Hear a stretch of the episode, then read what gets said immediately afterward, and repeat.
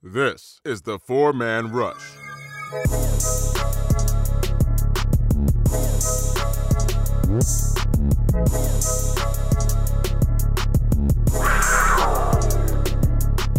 Oh, what a rush. Welcome to the four man rush, episode nine of the 2019 season for the Carolina Panthers. I'm Kevin. As always, I got Will and Larry rolling with me. Straight to the point. We're just going to discuss what's been going on with, with the last seven days since we um, since we all got together, discussing wild rumors about the Panthers, the NFL um, for the teams do their rookie camp, rookie mini camp.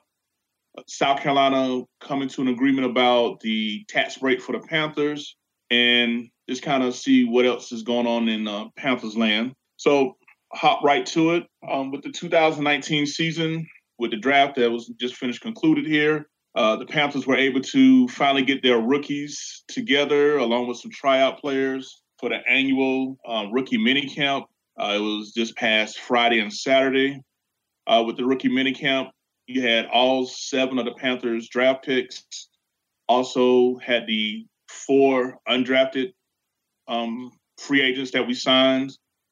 Also, there was about 12 tryout players, uh, the players that we signed from the AAF, and a few other returning players that didn't get much playing time last season, such as quarterback uh, Kyle Allen. So they all got together. The what Rivera was trying to do was this time he experimented by making a more classroom session, learning the X's and O's and what we're trying to do versus just getting out there and running around. But you know, one of the things I like about rookie minicamp is it gives us fans our first taste of some of the new toys that we got for Christmas, aka the NFL draft. But please, that was something that uh, I definitely enjoyed getting up to minute Twitter updates about, see what was going on, how guys were looking. Everybody, of course, was excited about you know our new pass rushers, particularly Brian Burns from Florida State and Christian Miller from Alabama. So, from your take, start off with you, Larry. With rookie minicamp, what are some of the things that, coming from a fan's perspective, you was able to take in to kind of pique your interest a little bit? Well, I'll start with step one. It was uh, Mr. Greg Little. You know, I love the hog mollies. I love to study of the trenches. And you know, before he was drafted, I was a little bit, a little bit against the pick because I saw a lot of flaws in his game. But what really impressed me is from day one minicamp, uh, John Matsko was addressing those flaws. Uh, one of the biggest ones that I noticed is that, you know, in our system, we pull everybody from tackle, guard, center, guard, tackle. Everybody pulls. All of our linemen have to be athletic enough to get out in space and make things happen. And what you saw, you know, in his tape, especially the breakdown that you did, when he does pull, he's either lost or he doesn't get to the man that he's supposed to block. And the first thing that I noticed just in my head is that comes down to technique he didn't seem very comfortable pulling. So when you look at the first piece of footage in minicamp, John Matsko's addressing that. He's teaching him the proper arm rip. He's teaching him to have that first step lateral to the line of scrimmage. Just those day one little things meant a lot to me. I would love to just pick John Matsko's brain one day just to talk to him because he it seems like he saw exactly what I saw. So as long as I see them addressing those little flaws, man, I have I feel like the sky's the limit showing that that guy can do it right from day one, the little things, that meant a lot to me. So that's what stood out. Also, uh, Brian Burns, you know, Christian Miller was good to see them. There was an interview that Brian Burns did on WFNZ. I'll probably let Will cover that. But he just basically was explaining how, um, you know, moving from a three point stance to more of a two point stance, it helps him get a bigger picture. Um, it helps him decide, you know, what his game plan is going to be because he can see everything better he said it doesn't really affect him athletically, but I know Will will probably cover a little bit of that later. But was just, that was just pretty much it. I was really, really excited to see, you know, John Matsko getting hands on with Greg Little right away. Yeah, and another thing is, you know, a lot of Panther fans may not forget who's John Matsko's assistant, and that's former Carolina Panthers offensive lineman uh, Travelle Wharton.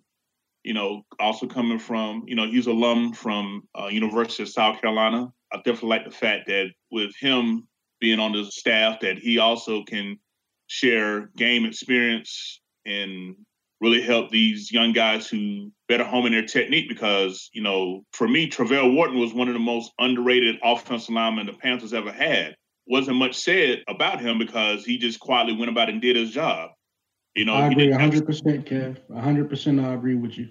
Yeah, I mean, he was just someone that, you know, didn't get a lot of holding penalties. He didn't necessarily why you with a lot of, you know, knockdown plays, but he was just smooth, consistent, and he just was someone that, that just you know was just someone that was just a steady playmaker for us. So I think him bringing that type of experience uh, to help you know work on the offense line will really do wonders for not only Greg Little but also Dennis Daley.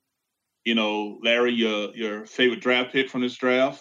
So you know.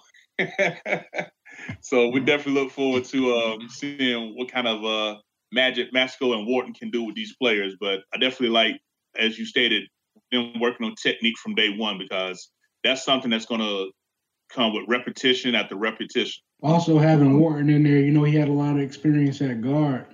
You look at the position flexibility as of it stands right now. You got Moten, you got Williams, and you got Greg Little, which Ron said can probably kick in the guard if needed. So just having that experience from the interior is going to help all of those guys out a lot as well. Yeah, and another thing is people want to automatically, you know, write off, you know, Greg Van Roten, you know, the guy that we thought high of last year making impact. Like you, you're gonna have to, you're gonna have to outwork that guy because, you know, he played every offensive snap for us last year, made some mistakes, but you know, with the turnover that we had at left tackle, uh, you know, it's kind of understandable why, uh, you know, he probably couldn't do his best. But I definitely expect uh, Greg Van Roten to put up a hell of a fight to maintain his spot at left guard. So you're not just going to walk in and just take it from him. You bring up a good point, and I know everybody looks at the tackle position as the most important position, but because you just brought that up, you got to look at it like this: Greg Roten ain't giving up that spot to nobody without a fight, and you also got to look at Daryl Williams. He came here on a prove it deal, expecting to play tackle, and now it said that he might kick him in that guard. I know he feel like wherever he get plugged in that, he's basically got to go off. He got to make sure he pops on tape so he can make sure he can secure that bag. So that's going to be to me, left guard is probably the biggest competition right now. Yeah, I think so. But from your vantage point, Will, what was it that, as far as the skill players during the rookie mini camp, was it anyone that you particularly had your eye on that you had been kind of following, or anyone that that kind of stood out that a lot of people may not be aware of? Like from your vantage point, what was your what was your insight on the uh, rookie mini camp the Panthers just had? Well, you know, just going off observations, you know, stuff you read on the internet, you know, you see little bit of footage here and there. I really like what I saw with Brian Burns and Christian Miller. You know, they were doing working with linebackers coach, uh, what's his name, Steve Russ.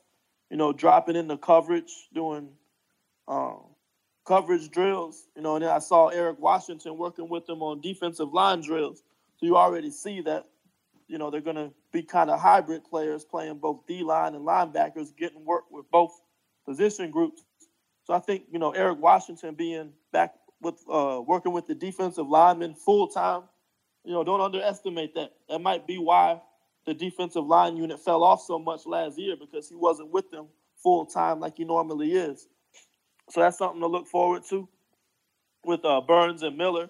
And then, as uh, Larry mentioned, Burns had a good uh, interview on WFNZ where he talked about, you know, playing outside linebacker and being able to stand up and see things differently. You know, um, the position just brings out all of his strengths. He can use his athleticism, whether, he, whether he's dropping into coverage, you know, it lets him be a pure pass rusher, which is his primary strength. So all these things, I think, we're just building a defense that really fits his strength. So, you know, I think that's the first thing that stood out was uh, the two new edge rushers. You know, another thing I'm seeing is the running back competition's getting pretty heated. We got um, Elijah Holyfield and Jordan Scarlett going back and forth. And, you know, they're going to be competing with Cameron Artis Payne, who's held that backup position now since he basically was drafted back in, what, 2015. So you know, just things I was reading there. They both showed good hands because I think the biggest thing for them to take reps in a game time situations is special teams, pass protection, and pass catching. So I think if they can just keep showing out doing those things very well, you know, that running back position uh, can't battle or get heated. And then somebody else I heard a lot of good things about was Terry Godwin.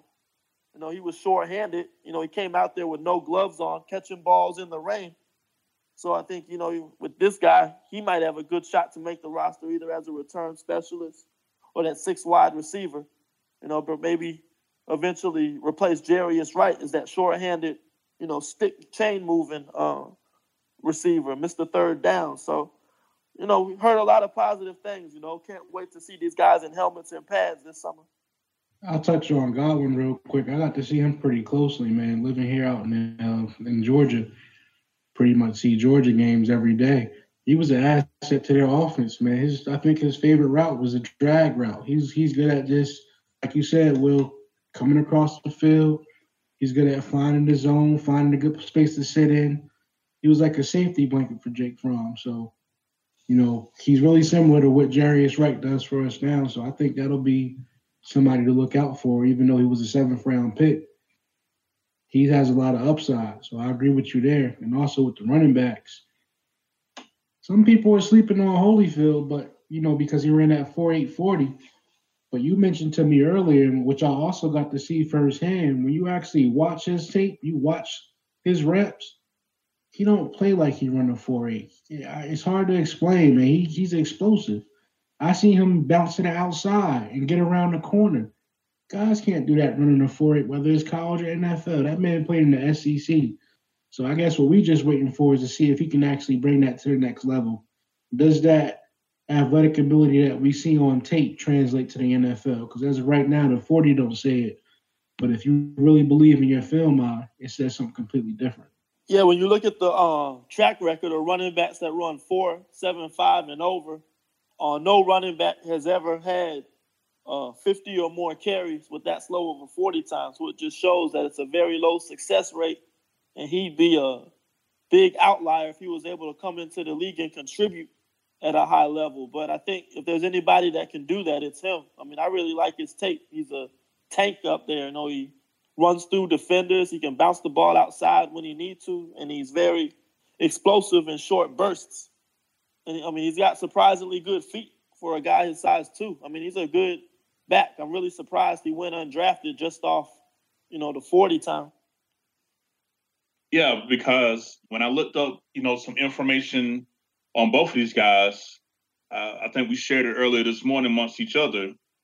Amongst SEC running backs in the fourth quarter in 2018, Jordan Scarlett rated number one highest graded running back in the fourth quarter with at least 25 attempts.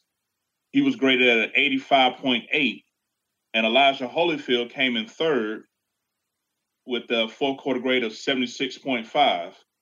And what that means was when it came to converting fourth down, I mean, converting um, first downs and uh, moving the chain on third down and getting touchdowns. You know, these guys were were very productive in the fourth quarter. So basically, when it's money time, these guys stepped up and performed. And I think that that these are the type of things that 40 time mass people don't forget about the tape because they get so stuck on how guys running in their draws in February, you know. And I just really think that when you do your due diligence and just really look at the overall, you know, tape of these guys, you'll you'll definitely see that, you know, they got some things to work on, but the playmaking ability is there.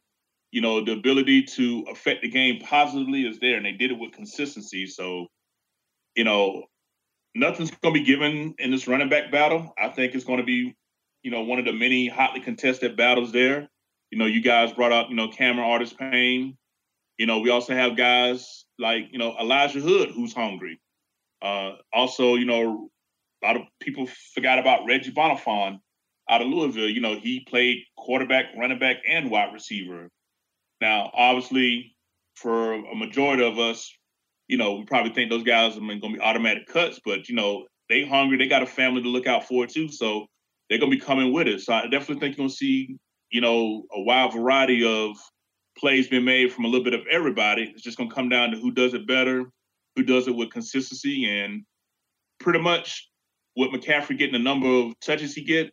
What do you bring on special teams? I think that's going to really help decide, you know, who's going to make this, uh, who's going to get these two running back spots behind uh, Christian McCaffrey when it comes down to it, because we already know Armah, Alex Armah is going to be the fullback, and usually we keep a fullback and three running backs. So it's definitely going to be uh, definitely going to be good. And I, I think when we get down there, because the four man rush will be in Spartanburg at Camp Wofford, we definitely will have our eyes set on what each one of these backs do and what they're going to bring to the table. What do y'all think is the stiffest competition going into camp? Is it the running back position like we just talking about, or do you have something else in mind? I'm looking at the wide receiver position. I mean, you got um, number one, obviously, you got DJ Moore, you got Curtis Samuel, and you got uh, Jarius Wright, Chris Hogan, Torrey Smith. But then you got guys like Rashad Ross from the AAF. You got uh, Terry Godwin. You got Mose Frazier. And you got another bunch of guys that have been on our practice squad for, you know, a year or two now. So I think that last wide receiver position is going to be stiff competition. And when you think about it, we don't really have a true return specialist on the roster right now because Damiere Byrd left to Arizona. So with uh, DJ Moore and Curtis Samuel assuming bigger roles as wide receivers, and Christian McCaffrey basically handling the workload as a running back, you don't want those guys back there returning punts and kicks. So I think that last receiver position is going to be key because I think although he's going to be six on the depth chart as a wide receiver, he's going to be probably the starter as the kickoff and punt returner. What about yeah. you, Cam? Yeah, for me, as far as battles, I'm kind of looking at on the defensive side, two different positions. I'm thinking, you know, linebacker position for one. I mean, with you know, with Thomas Davis Sr. moving on to the Los Angeles Chargers, you know, you got to think when we go in these different fronts, you know, there's a linebacker slot that's that's open. Think about when we're going our four three base. You know, when when when we go to the four three base, you know, Luke Kuechly is the Mike linebacker in the middle. Shaq Thompson took over TD's, you know, will linebacker weak side. So who's going to be the Sam, the strong side? And it's been you know, said that, you know, can someone like a Burns or a Miller, could they fit in that role? Me personally, I would love for last year's linebacker picks, uh, Jermaine Carter Jr. and Andre Smith, see what they can offer as possible options to play the Sam in the uh, 4-3 front. Also, when we uh, switch it to a 30 front, you know, again, in that base, we we like to think that it'll be Shaq Thompson and Luke Kuechly as the inside linebackers.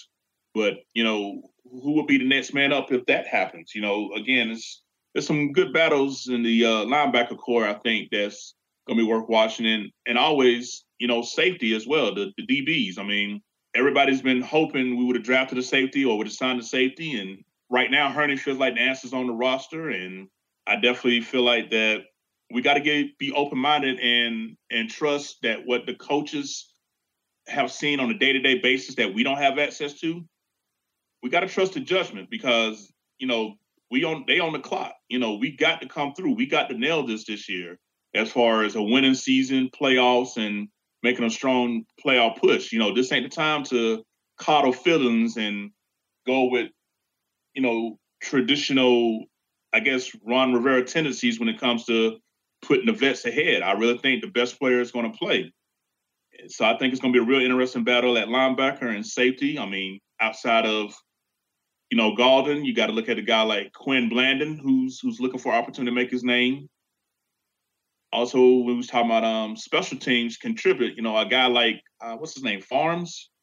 You know, he was someone that was making some plays at safety and definitely on special teams as well. So, you know, you got some guys that's that's trying to, you know, get those last few depth slots that's going to put up a fight. So, those would be the positions that I I would uh, I would be interested in is at linebacker and safety for depth. I pretty much agree with both of you guys, but um, I'm not going to say I think it's a stiff competition, but you know the position I'm most concerned about defensively is that nickel spot. You know, you got uh, I look at Ross Cockrell. You know, based on what we've seen, he plays some nickel, but he's mostly his own his own corner, and he has the measurables to fit better outside. So I guess that's like a, a Cockrell. Seymour is in that comp. And my favorite guy from a couple drafts ago is still Corn Elder. I know he looked bad, you know, playing on the outside last year, but that's not his natural position. He's comfortable at nickel. Which was saying, Gav? I was saying, has he turned around yet? Has Bradberry turned around yet? You know, we that's the issue we got with a lot of our DBs, but hopefully our new coach, Mr. Farrell, can help us out with that.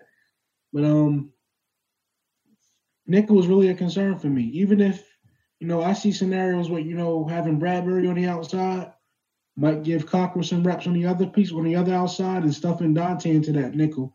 That's just my concern, man. I just want to see how the secondary is going to actually unfold It's really just a big question mark. It's not so much of a competition to me.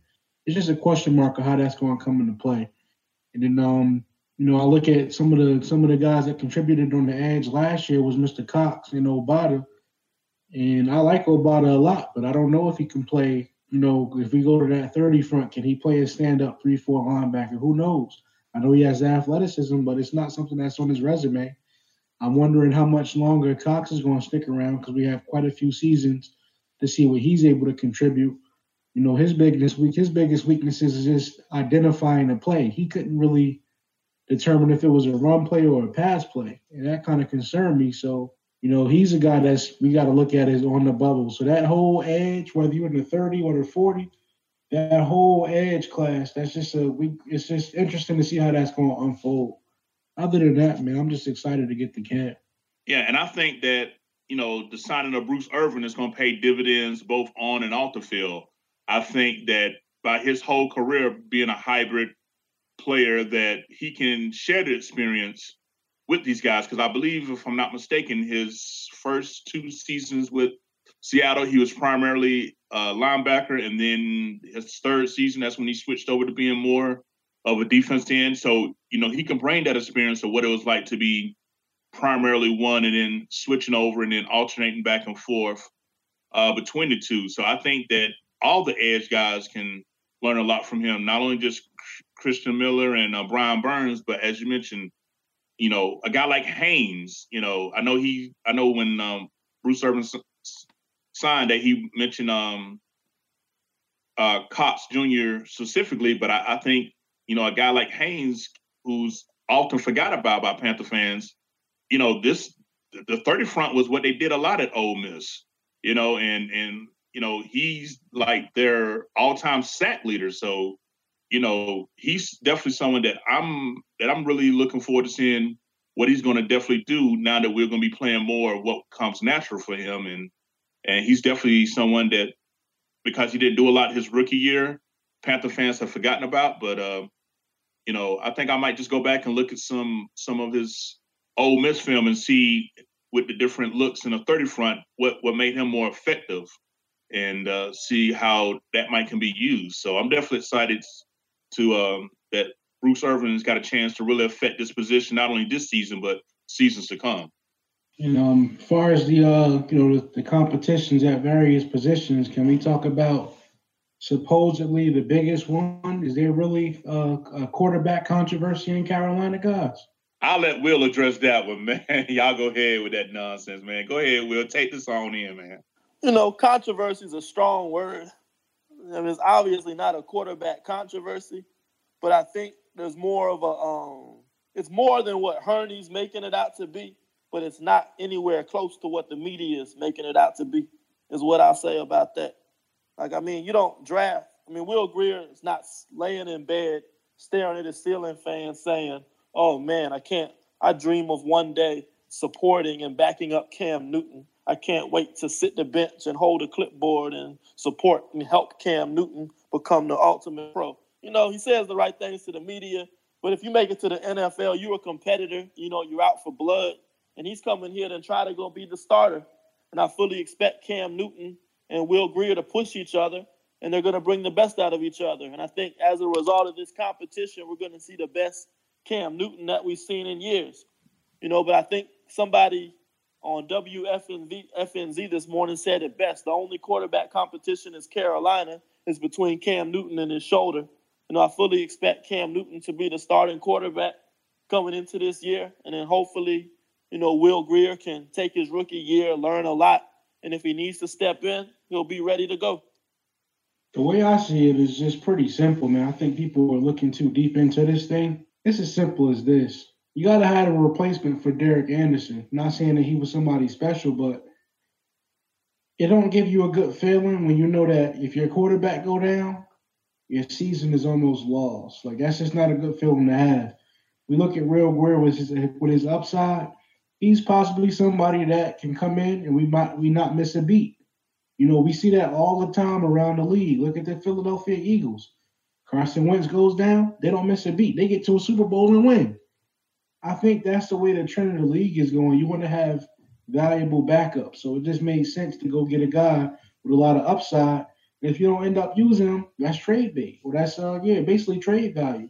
Also, I think that um like you said, it's really all up to Cam. Uh his shoulder holds out, he's gonna play 16 games and get us to a Super Bowl. That's what kind of confidence I have based on the growth that I've seen him have over the last couple of seasons. Cerebral wise, I mean, Cam's not losing this job.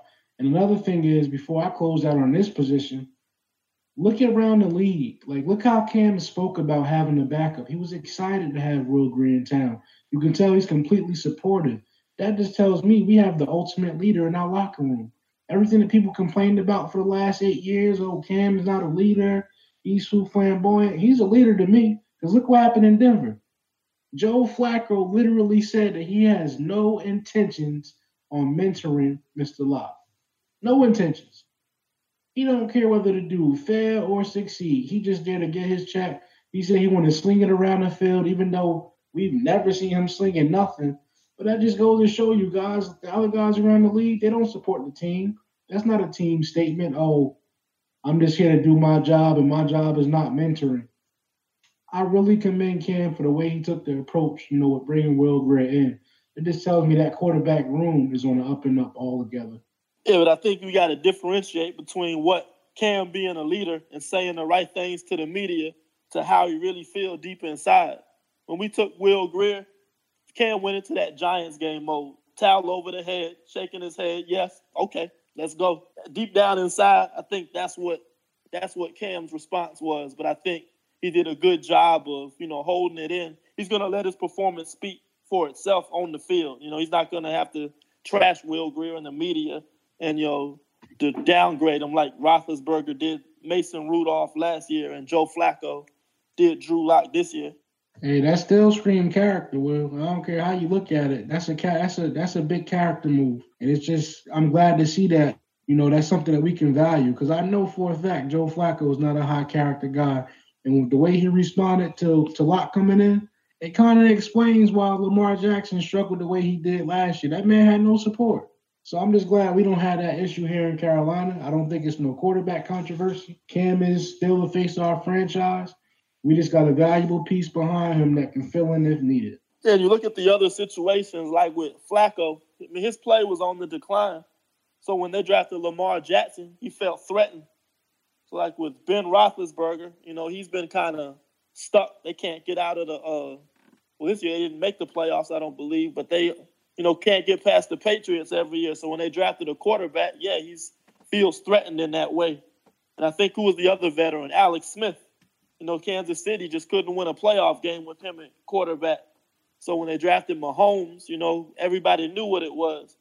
Our situation is a little bit different because prior to the um, shoulder falling apart, Cam was having the best statistical season passing of his entire career. So, you know, as Cam gets older, he's actually adding new dimensions to his game and he's continuing to get better. So Cam's just going in a different direction than these other guys that got beat out by these younger quarterbacks. Yeah, and one thing that I like about this whole situation, you know, with uh, Cam Newton and and with Will Grier is the fact, like like you said, you know, when Cam put the towels head against the Giants when they came back and and uh, tied up the game in the fourth quarter, it's like, all right, it's on. You know, anybody that knows Cam knows he's ultra competitive, and like you said, he probably said the right did right by saying the right thing, and I think he actually means that. But again, I just think he's just ready to to to just let us let us play talk for him. You know, we're talking about a guy that's going into his ninth year, pretty much has had all the hype around him, you know, since basically, you know, arriving in, on the scene in college uh, in Florida. And, you know, we all know about everything that took place from there on out there. But I really look at Cam Newton as you know, someone that's that's looking forward to to the silence and doubts because he said he's he's not speaking on everything, but he's he's hearing all the noise, all the doubt. And if this was another log on the fire that's going to bring out a better Cam Newton, and personally, I want to go on record for saying that I think Cam Newton, if he's going to be healthy this year, he's going to be better than the 2015 MVP version. Because when you go back and look at the statistics, Cam won MVP, but he was only a 59% passer. We're talking about a guy that was what 68% last year with playing with a, a hurt shoulder, you know, with you know put it in the 70s for a little while too, man. Right. Yeah. So, you know, I think statistically wise, I think Cam is going to definitely be better than what he did when he won the MVP. Now, obviously, other things got to fall into place, but y'all know I was against the move initially with the uh, Will Grier, but now, I, I like I say, the, the beast is is quietly building up in Cam Newton, and once he pass get on, we we gonna see the real deal, and everybody's just gonna be like, "Damn, who's he? This this Cam? Nah, this Ace Boogie." You know what I'm saying? So I'm definitely looking forward to it. So uh, I'm with you. I, I, don't know who's gonna be jabbing with him at camp since TD goes. You know, somebody got to step up. That ain't really Luke's thing, but uh, but you know, when I was at the uh his kickball tournament, charity tournament this past Friday, uh, kicking it with Cam, I was noticing, you know, was he doing any type of restrictive movements with that shoulder? And honestly, you know, he was slinging that kickball with high velocity. He was throwing, you know, the ball to. I mean, I didn't really see anything that made me think, okay, Cam, take it easy. You know, that, that's your shoulder. You know, he seemed really loose and, you know, was just out there just having fun, laying on the ground. I mean, just doing all kind of antics that you wouldn't tell this was a guy that just had, you know, a, a second shoulder surgery, tongue tied there, uh, back in January. So we all know uh, a fun-loving Cam is a dangerous Cam, and if what I saw this past Friday was any indication, we have yet to see the best of Cam Newton, and I'm gonna, I'm gonna, I'm gonna, I'm gonna go stand by that. Well, just to answer your question, you know, who's gonna be drawing that Cam come training camp? I think you should have known who that was already. Who's my favorite player from last year's class? It's Action Jackson. Don't let him get a pick in training camp. I promise you, that's gonna open up the floodgates. they gonna be jabbing at each other. It's gonna bring back memories, like how Josh Norman and Cam used to get into it. Action Jackson is just like he's like the Cam version on defense to me, as far as the competitive edge. You know, he bring that energy that we've been lacking for years. We got to see a good taste of it last year. But um, what about all this other controversy we've been hearing about? You know, they I heard something on the radio about how we had the worst off season. What y'all think about that? It's a lot of misinformed opinions out there. If you ask me, I mean, one, um, I won't, I forget his name. That just tells you what, how much. Um, He's a nobody. He but I mean, he talks about that we're relying on too much, too much young talent. And my question is, where? I mean, Brian Burns and Christian Miller, they're young, but nothing's going to be given to them. I mean, I fully expect, you know, when minicamp starts in a couple weeks. It's going to be Mario Addison and Bruce Irvin. You know, Burns and Miller got to earn their reps. I mean, wide receiver, DJ Moore, Curtis Samuel, they got a full year under their belt now. You know, I don't consider them, you know, newbies anymore. You know, we talked about we had to replace Devin Funchess. I mean, we played nine, ten games last year with DJ and Curtis running the show. So it just seemed like a misinformed opinions out there to me. Yeah, I agree 100% because you're talking about replacing Devin Funchess. I feel like we replaced him after the Lions game, to be honest with you. Kept it moving from there. I don't have much to say about the, you know, the misinformed opinions because if you just look around our division, I can tell you a team in our division that had a worse a worse offseason than us. Look at the Atlanta Falcons. They used up the majority of their cap space on interior linemen. They went and got two interior linemen, paid them decent money. And what are they doing to draft? They take a, a guard with they take a guard with their first pick who was actually you know projected to be a second round pick. Not saying he wasn't the best guard in the draft. He was a projected second round pick. And if you look at the other picks nobody else took a guard in the first round. He would have been there. Then you get to the end of the first round. They trade up to go get their tackle who wasn't even the best tackle in the draft. Like you talk about having a bad offseason. Really, uh, was our offseason that much worse than Atlanta's?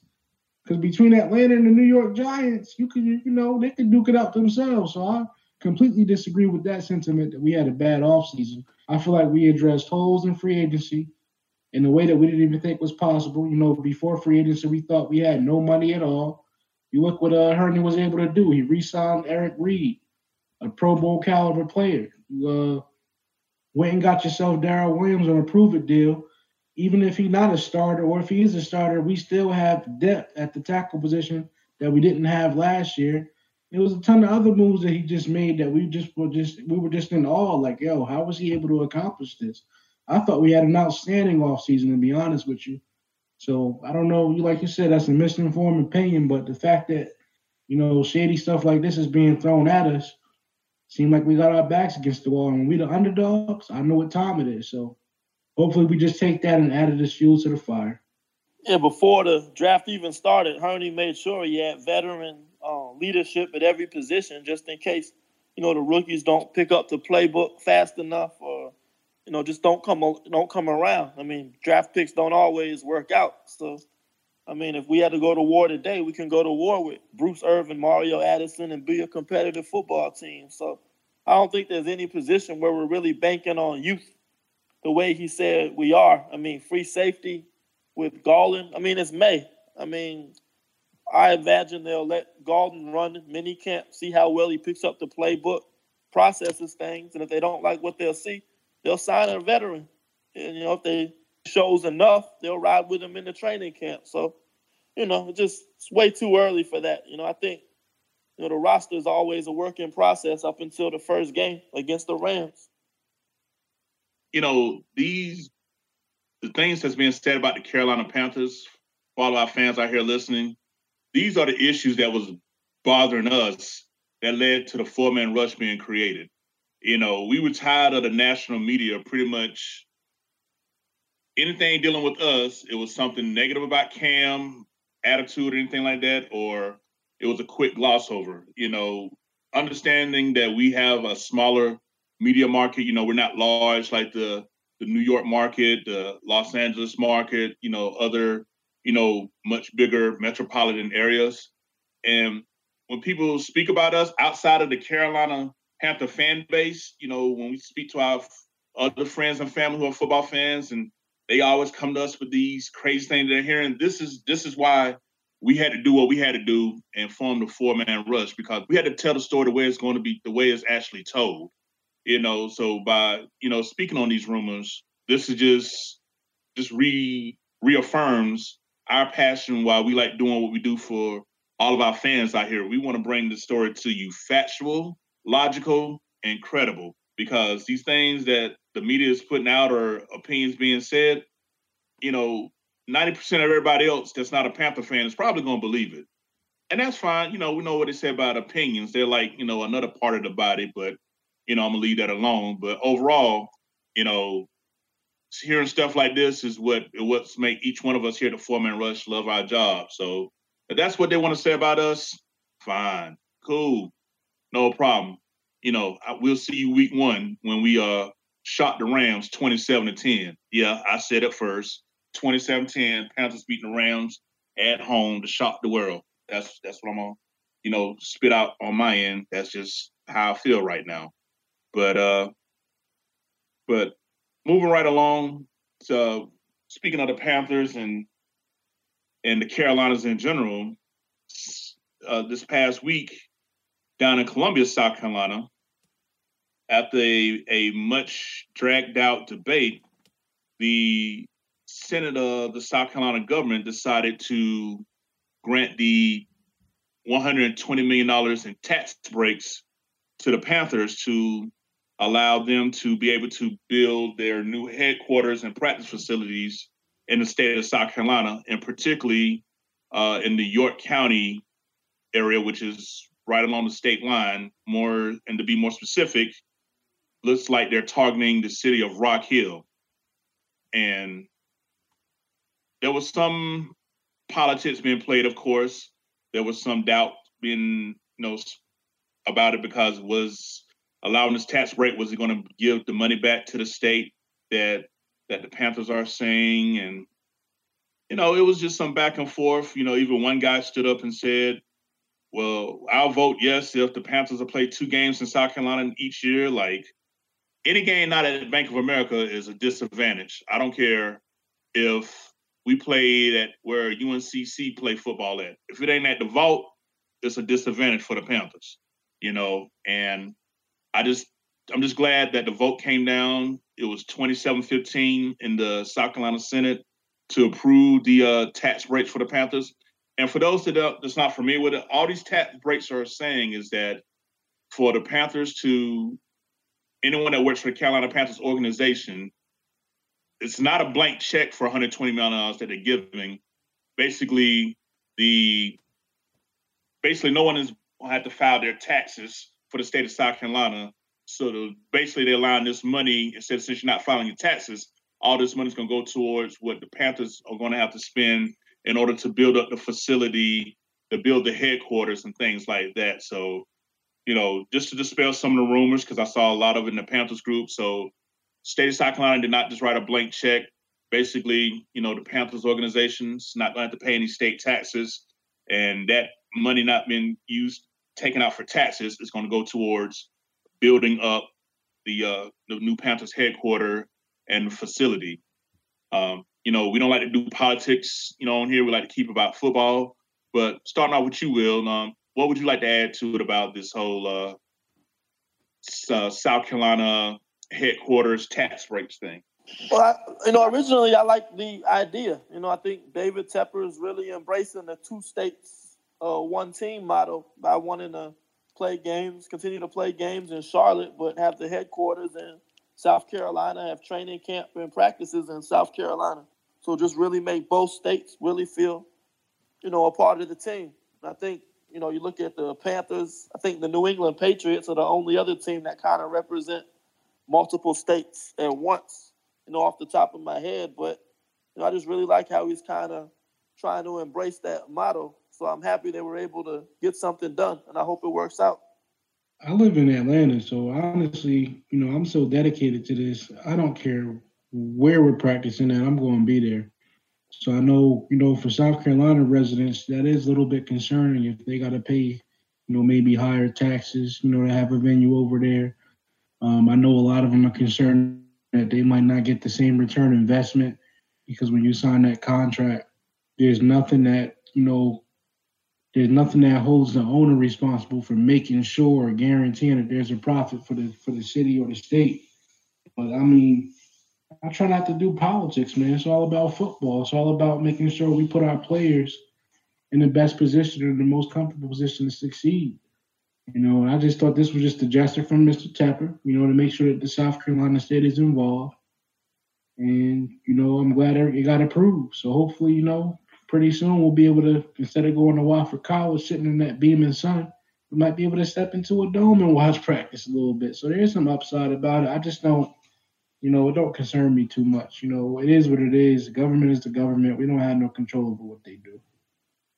Yeah, and you know, another thing to keep Panther fans abreast on. If you want to get an idea of what the Panthers headquarters and facility is looking at, I mean, David Tepper himself has mentioned, you know, want to model something very similar to what the uh, I hate to say this name, but the Dallas Cowboys.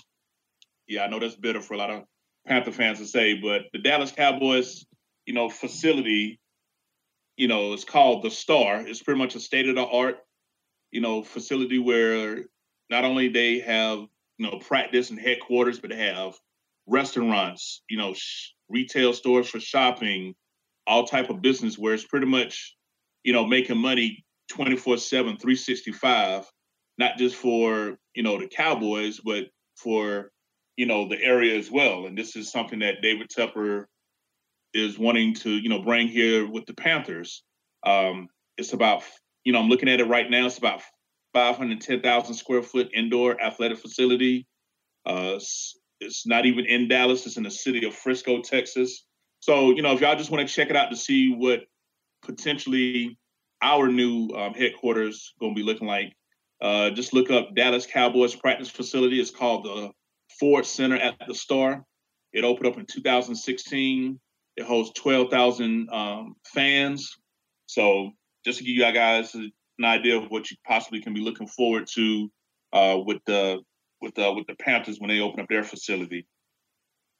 You know, that's pretty much all that's on my mind, fellas. Um, anything else that that y'all want to touch on real quick before we wrap this up?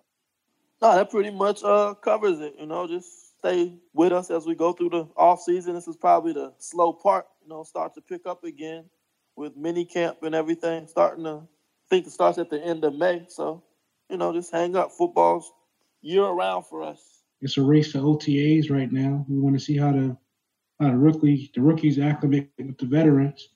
Honestly, man, my eyes are set on camp, man. I just can't wait to actually get there live in person. Four man rush will be there, um, just to give you the best coverage we can. Kev, you want to shout everybody out as far as you know our, our platforms. You know, let people know where we can we, can be accessed besides Facebook. Yeah, as far as man rush, what we uh, what we got in the works, Panther fans, is the fact that you know we're looking to bring this information to you in a variety of ways that you can have not only easy access to but understand. Uh, the four man rush, we're we're taking small but steady steps to forming our own website for you guys to have access to. Uh, this website is strictly built for everything in mind that you could possibly want. So our target is to have this website up and running before by the time training camp kicks around. So we want you guys to definitely uh, look out for that. Uh, also, with the four man rush, uh, we're looking forward to uh, being available on iTunes coming up pretty soon as well. Uh, that's definitely something that I know a lot of you Panther fans who are uh, big fans of Apple can be able to listen to us on different venues as well. I mean, I'm just really excited for what the Four Man Rush is doing and everything we're going through. Also, want to make sure that you know everybody's aware that as was mentioned by Larry, we're on Facebook, Instagram, Twitter. Also, don't forget YouTube as well. Um, our very own Will was just uh, invited on what was it? Keep Pounding podcast. Panther Nation podcast. Yeah, yeah. He was on there last night and he represented well and you know gave them the X and O's because they said they don't even really talk about the X and O's like that, which is something that we specialize in. So uh, we definitely look forward to um, you know just spreading our knowledge and our love to all of Panthers Nation. You know, we may be on different platforms with different people, but at the end of the day, we're all family. So you know, um, with that being said, on behalf of myself, Larry, Will, everybody behind the scenes, Tim, Greg, Monty, and Norris. Until the next time, keep pounding, and thank you for tuning in to the Four Man Rush.